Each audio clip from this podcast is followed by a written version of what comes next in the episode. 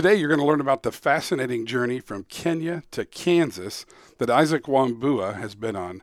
His passion to help people to give back, his lessons that he learned in Kenya that impact his business coaching today are quite tremendous, and we'll learn all about his company, Synergy Business Solutions, on this episode of Let's Make Work Optional.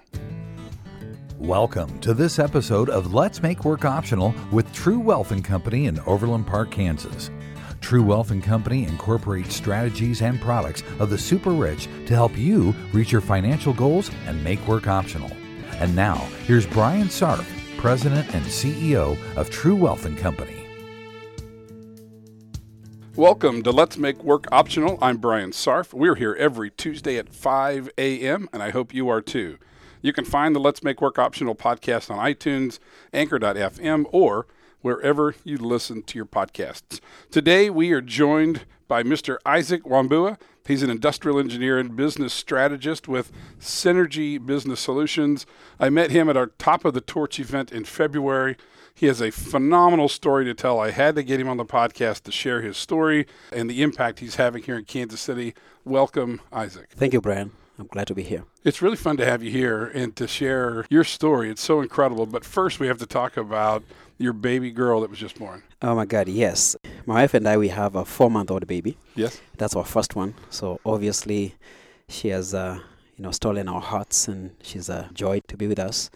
I'm learning a lot of things. You know, I, I got married uh, two years ago, okay. close to two years ago. So I'm still a husband on training, and then now we have a baby, and I'm learning how to be a dad, and it's been a fun ride. Yes. Yeah, yeah. It's life changing, isn't it? It is life changing. I remember my first, and it really just brings everything into focus. It really does. And uh, one of the things that I was a little bit worried about is my time because. Uh, I tend to be a workaholic sometimes. I um, I love what I do and I just pour my heart into it. And I didn't want to have to choose between family and business. And I, for a long time, I was thinking, how am I going to balance that out? And but it's amazing how it has worked out. My business is growing, it's doing very well. I've not had to sacrifice anything, and I'm spending time with my family every evening, in the morning, hanging out with the baby on weekends.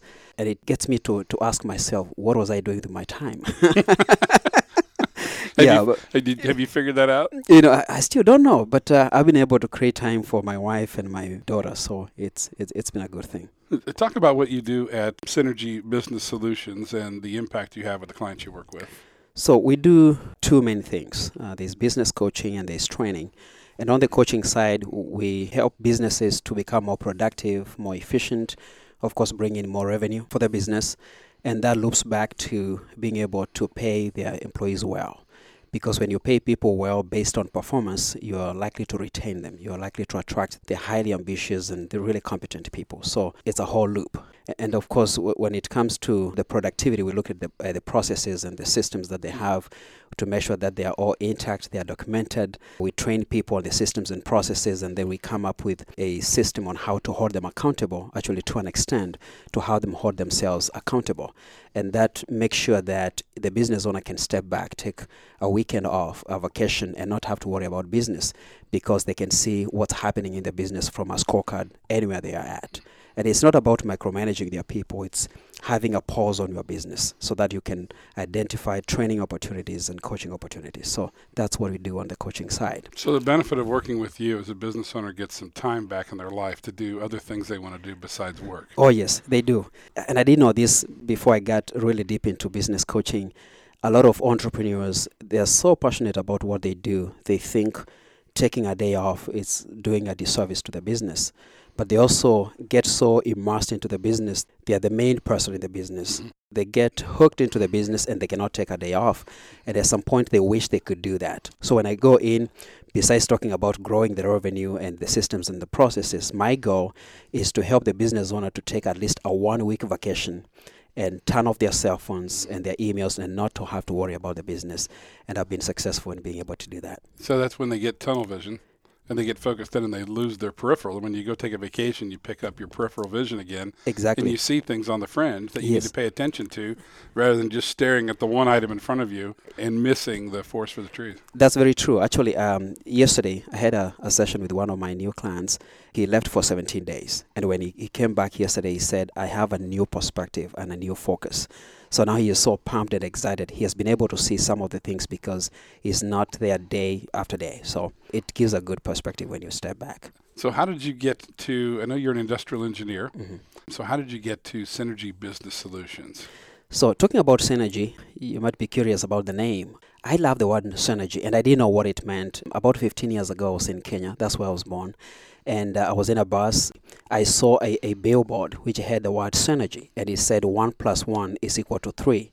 Now, I had gone to college, and in, in my head, I'm like, that should be simple math. There's no way 1 plus 1 is equal to 3 and it, down there it said, said synergy. So I, I went to, I went home and I looked looked it up in the dictionary, and it said a synergy is being able to get one plus one, and when you put them together, you, you get way more than that. If you get two people doing the same thing separately, one plus one is equal to two, but when they do it together, then you, you have the collective genius of the two. You are likely to get more than two. So, so I've always been fascinated by that word synergy. And uh, when I decided to start a business, I said I'm going to call it Synergy Business Solutions. So my transition from engineering was as a result of a need. Several companies that I worked with they struggled with again productivity efficiency making money and you find one month they are making money the next month we are not getting any bonuses. That's how i knew they were not making money. And i talked to in different companies my bosses and i said you know uh, let me see if i can help. Just to look at the numbers and see what we can do. We tried different things. Mm-hmm. and i figured if we can manage our resources and that's time and especially if you are in manufacturing waste okay, to make sure that you take care of that. Just being paying attention to everything that you do. All those little things affect the bottom line. So out of a need in working in different companies, I decided, you know what, I can I'm gonna jump into into business consulting. But there's something that happened a while back, and I was working for a company, and I came to learn that they were making up numbers that's not good. And it was out of fear because from the corporate office, there was a lot of pressure to perform, and it came down from the district to the district managers and the managers, and they were making up numbers. And objectively, when I assessed, I figured it's because they couldn't produce very well. I said, I want to work with small businesses to help them to do business the right way. And that's when I decided to try business consulting and coaching. What types of businesses do you work with typically? I work with small to medium sized businesses. A company can be as small as 10 employees all the way to about 100 on the coaching side. Mm-hmm. When it comes to consulting, it doesn't matter the size of the business. Revenue wise, my sweet spot is anywhere from 2 million and above. I have some clients that make way less than that because, again, my focus is growth and acceleration. So, a small company that's making about a million dollars, I can help them to probably double that business within a very short time. Do you have any particular industries you focus on? No, it, it, there's no particular industry. Mm-hmm. I have clients all across the board, from moving companies to IT company manufacturing and moving companies. So any small business really qualifies to work with me. You mentioned earlier about following processes mm-hmm. and following a system. Do you have a favorite discipline that your coaching comes from, whether it's lean manufacturing, there's Deming, you have all these different, you know, you have Gemba Kaizen from Japan. Do you have any of those that are foundational in your coaching? Yes, I draw a lot from my industrial engineering training and, and the experience that I have. Uh, Kaizen is one of them, mm-hmm. which is continuous improvement of the processes that you have.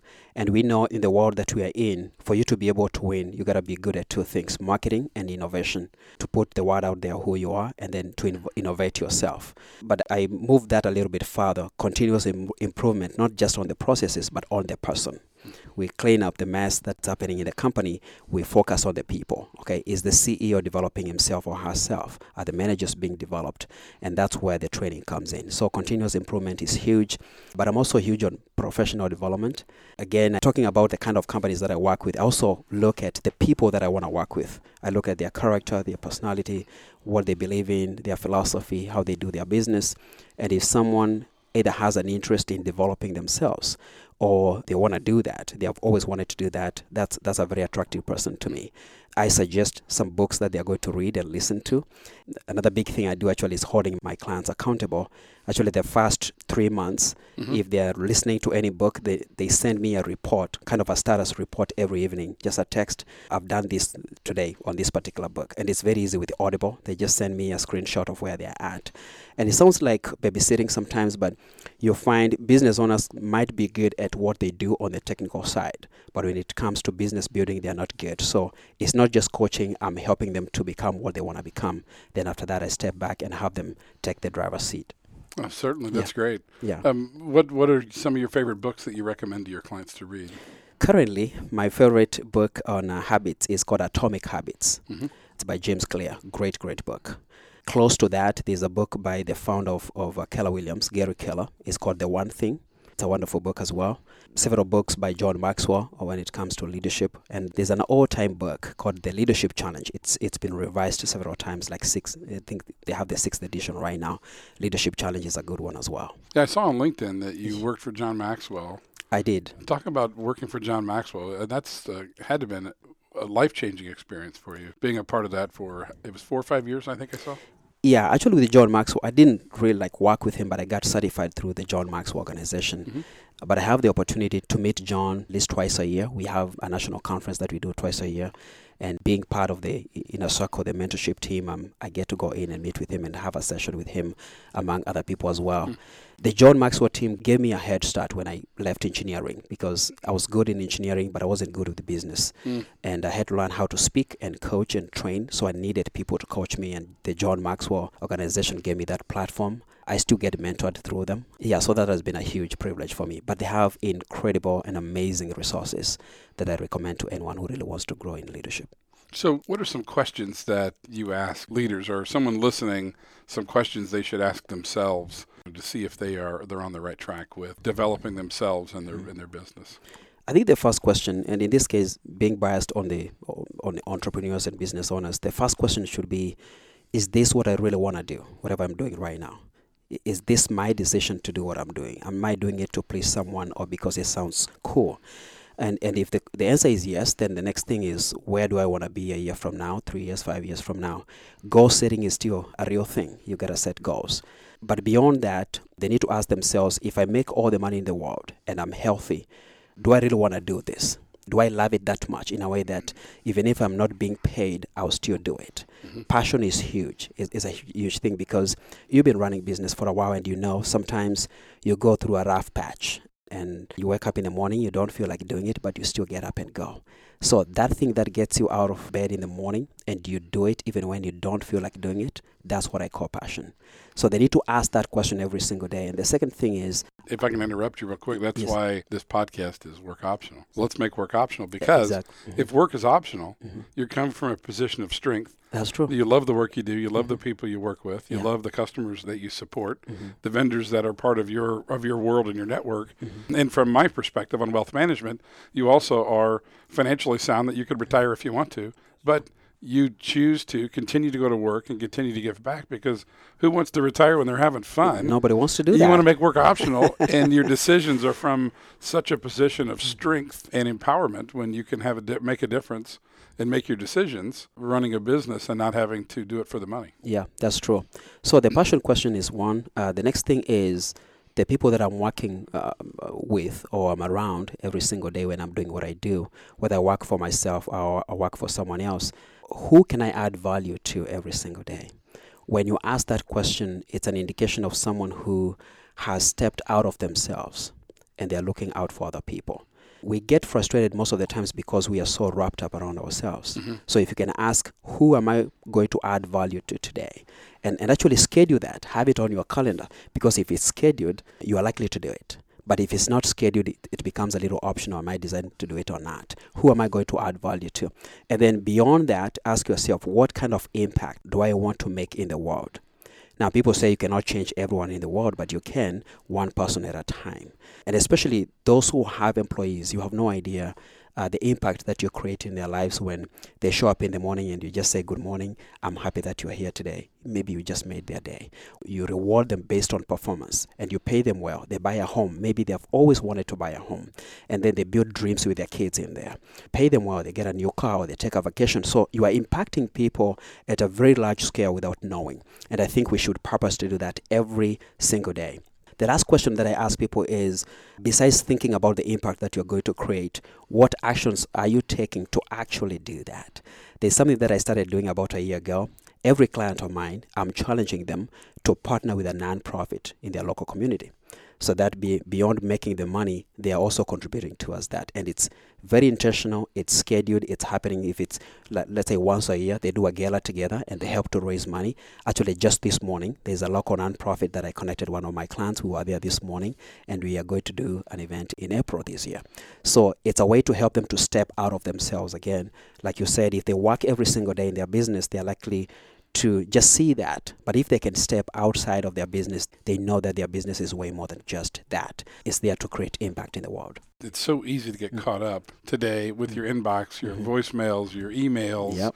all the uh, non urgent fires that mm-hmm. may be going on. Yeah. Easy to get caught up in that one day after next after next yep. and to get in there and so it's nice to have somebody come in and kind of shock you out of that like you to change your approach change your habits and ask good questions yeah and uh, you know sometimes business owners they worry too much even when I told you that have them take a vacation for a week and they're not supposed to call their business, some of them they still sneak behind me and they do that.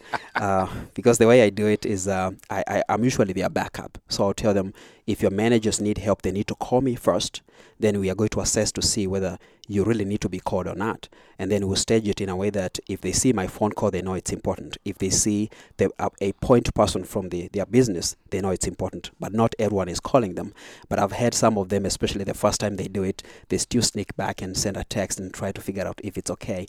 But it's powerful whenever they come to realize that, okay, number one, they are not the lifeline of their business. They have built people around them themselves, and, and those people can run the company. They need to trust them enough. Mm-hmm.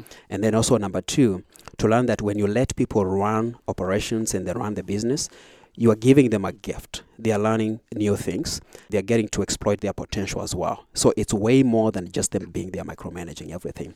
There's one particular client that we've been working together for about two and a half years now, and we tried that in uh, 2018. She took the first vacation, and then this past year she took four actually three vacations, and the fourth one was a birthday trip for her mother. So the third trip that she took, I think it was to Orlando. She called me when, when she was on. Actually, she texted me when she was at the airport, and she said, "I just called my office, and they said they don't need me. They are good to go. They are booked for the next two weeks." and she said, "You may have to find something else for me to do." And when she came back, we set up a podcast. Now she's starting, you know, a podcast to help moms to, you know, to run mm-hmm. business and run family as well. So, you know, seeing that kind of a development and growth in my clients, it's a very beautiful thing they can work themselves out of a job. Exactly. Go to that next thing that yep. drives the passion for them to yep. grow that mm-hmm. next business, the next opportunity, whatever that next venture is. Yep. Yeah, that's the nature of the entrepreneur. It is. Is to yeah. continue to create really good change in the world mm-hmm. and great people that yeah. support them. Yeah, that's true. So you moved here from Kenya.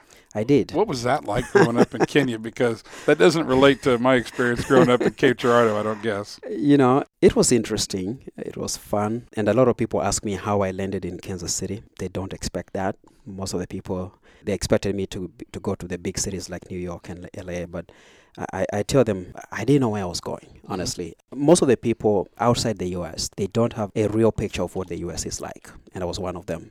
Now, first off, I grew up in a village, like a real village, where there's no clean water, there's no electricity. Wow. Food was hard to come by. So ideally, I'm not supposed to be here even. I was lucky to go to high school, which was a boarding high school, and, and I got a good education. I went to college. And right after college, I got a job as an engineer. And um, I was able to make money quickly. I was able to help my brothers and my sisters. I brought my brothers from the village to the city. and But there was still some kind of dissatisfaction. I felt they, I can do more. Right. So you went to college in Kenya. I, went, I did my bachelor's degree in Kenya. Okay, and then first, then you worked in Kenya as well. then I worked, I worked in Kenya for three years. What city were you working in there? In Nairobi, the capital, Nairobi, capital okay. city. Mm-hmm. Yes, I was in Nairobi. And so then you were helping your family. Yes, I was helping my family. I rented a three-bedroom apartment, there, and I brought my brothers in. They were staying with me. Somehow, I decided to, to move out of the country. The real reason why I moved from Kenya to come to the U.S. was adventure. I was just curious what happens in in the in the U.S. I had to apply to school. So I applied to school, got accepted to come and do my master's degree. And how I landed in Kansas City, actually, I, I was accepted into two colleges uh, okay. uh, Fort Myers State in Florida, and then uh, University of Central Missouri. And I looked at the two acceptance letters, and the, the tuition fee for Fort Myers was four times more expensive than UCM. Mm-hmm. And I was like, okay, you know what? They tell me America is America, so I'm going to go to UCM. Mm-hmm. You know, so I came to decided to come to UCM, and and we, we landed at the airport around 8 p.m. And you know, you've never been to the U.S. No, I had never been. I had never been. Oh my goodness, what And- was and, this like? You know, and, and I de- decided not even to research much about where I'm going. Just got on the plane, land- landed at the airport around 8 p.m. A friend of mine called Lincoln came and picked me up, and I was tired, so I fell asleep. Drove all the way to UCM, went to bed. You know, there were lights, so went to bed. Woke up in the morning, and I looked through the window, and I was like, I think I'm in the wrong place, because I saw cows and farms, and I'm like, this is not America. I mean, You're thinking New York City. yeah, exactly. And I looked at my roommate and I said, Is this America? He said, Yeah. So how come you guys have cows? He said, We have cows. Where do you think we get our meat? And I was like, Okay, this is not good. And uh, for the first week, I thought I, I need to go back to Kenya because I, I was staying in Nairobi and, and it was, was a good place. And but after about two weeks, we came to Kansas City, this side, and I saw, okay, this, this is a nice place. It's not a, it's not as bad as I thought. So Mhm. that was part of my culture shock when I got here. What life lessons did you learn in Kenya that you bring to your business today, and growing up with the experiences you had, uh, and how they apply to your business today, and and you use that to help your clients have a better worldview? Yeah, there's several lessons. Number one is being tenacious. I wouldn't say that I was taught that. I had to learn that. Mhm. I told you I grew up in the village. My and, and I was brought up by a single mother. I have four brothers and two sisters, and all of us were brought up by a single mother. We didn't have a lot of resources, so somehow you had to be tenacious, being able to work hard. We were working in people's farms to get food, and so working hard was not really a problem for me, and that has has, has helped me very very much in my business. You know, even when I moved to the U.S. The second thing is uh, respect for people. It's ingrained in us, especially when you grow up in, in that part of the of the country, where anyone actually this is what, what I was taught that anyone who is older than you qualifies to be respected like your dad, like you treat them that way, and that's awesome. and, and any any any woman who is older than you is supposed to be respected like your mother. So it just you don't don't question that. So it became part of me and respect is huge when it comes to to business. You respect people who are older than you and younger than you. The other thing is uh, being part of the community. I grew up again in a place where you mess up when you're on the streets and then someone is going to i mean they're going to whoop you when you're on the street. They won't even ask your parents so you're disciplined by anyone. But on a larger scale being able to be part of a community is is huge. To get people together i'm, I'm a social guy. I think that's who i am. I, I love people. So the question of you are supposed to treat people the way you expect to be treated i don't have to think about that because it's just ingrained in me but beyond that, I figured it's not all about me. It's another lesson as well. When you're all wrapped around yourself, you miss out the opportunities that you can get when you interact with other people. I, I think they, those are the lessons I can Those think on top of my mind. Yeah. What do you need more than those than those four Uh, uh, lessons? th- those are the most basic and they are powerful. So they, they keep me going. They are powerful. Oh, yeah. Any closing thoughts you have on the podcast today? I really enjoyed getting to know you and your business, and and sharing your story with our listeners has been tremendous. you know what I would say, and, and this is for entrepreneurs out there. We live in a times where uh, th- th- there's an expl- an explosion of information. Embrace the information, but beyond that, just have fun doing what you do. Care about people. If you have employees, just do the best that you can to give them to create a, an, an environment for them. And this is just based on my experience. So create an environment for your employees where they can call home. They spend an average of eight to twelve hours at work. So if they don't enjoy their time at work, they are going to be miserable and they are likely to quit or just be there and collect a paycheck. In general, I would say any entrepreneur out there is a game changer. I mean, they are, we, we are change agents. Uh, just keep on doing what you are doing. So you get to a point whereby you make enough money, you can pay your bills. Then what else? It's all about the people and making this world a better place. You're an amazing man. I have a lot of respect for you. Thank you. You have a, a hell of a journey that you're on, Mm-hmm. and just the joy and the care that you bring to your clients. They're treasured to work with you. Thank you, Brian. It's a pleasure being here. Absolutely. Appreciate you. Thanks for listening to Let's Make Work Optional from True Wealth and Company. I'm your host, Brian Sarf. With me this week has been Isaac Wambua, industrial engineer and business strategist with Synergy Business Solutions. We'll be back next Tuesday morning at 5 a.m. Be sure to spread the word about our podcast to your friends and family, and don't keep us a secret. Like us on Facebook, follow us on Twitter, connect with us on LinkedIn, and don't ever forget invest wisely, save early, give generously. Let's make work optional. You've been listening to Let's Make Work Optional from True Wealth and Company. Visit us online at retirewithtrue.com or call 913 653 TRUE. That's 913 653 8783. All matters discussed during this program are for informational purposes only.